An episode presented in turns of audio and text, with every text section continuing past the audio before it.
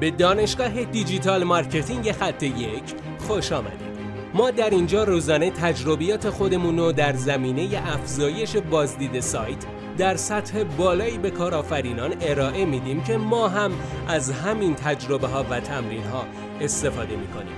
بیاین سطح دانش افزایش بازدید سایت خودمون رو امروز با علی اکبر فرج افزایش بدیم. سلام دوست من امیدوارم که حالت عالی باشه. بازاریابی شخص سوم یا اینفلوئنسر چیه و چگونه به حال باعث موفقیت کسب و کار ما یا برند ما میشه؟ امروز می‌خوام به این سوال دقیق مشخص پاسخ بدم. لطفا تا انتهای این پادکست همراه من باشید. اگر ما رو دنبال نمی کنید حتما ما رو دنبال کنید. برای ما نظر بنویسید کامنت بنویسید که به بهبود مستمر این پادکست ها می‌تونه خیلی خوب کمک بکنه.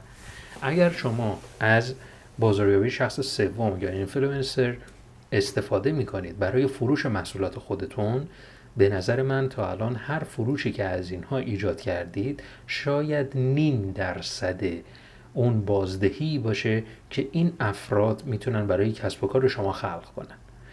ما معمولا یعنی چیزی که درون این اینستاگرام می‌بینیم بیشتر کسب و کارها میان تبلیغ محصولات خودشون فروش های ویژه خودشون رو به این اشخاص میدن. در صورتی که اگر بخواد به یک شیوه دیگری کار انجام بشه شما می‌تونید به یک رهبر در کسب و کار خودتون تبدیل بشید.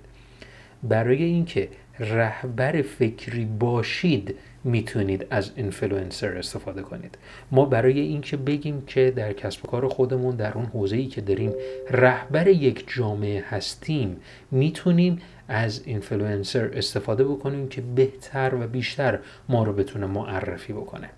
پس بیایم دیدگاهمون رو راجع به این بازاریابی شخص سوم و اینفلوئنسر تغییر بدیم.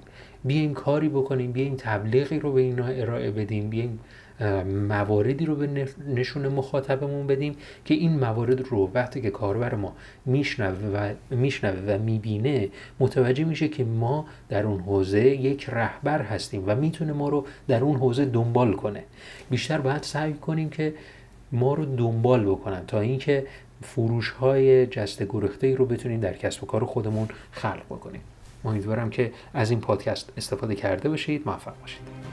بسیار ممنونم که این جلسه با ما بودید. لطفا نظر خودتو برای ما بنویس و مطمئن باش که خونده میشه. برای دسترسی به منابع بیشتر بر اساس موضوع امروز که می‌تونه به شما در digital marketing کمک کنه به سایت خط یک سر بزن راستی برای اینکه جلسه فردا را از دست ندی حتما ما را دنبال کن.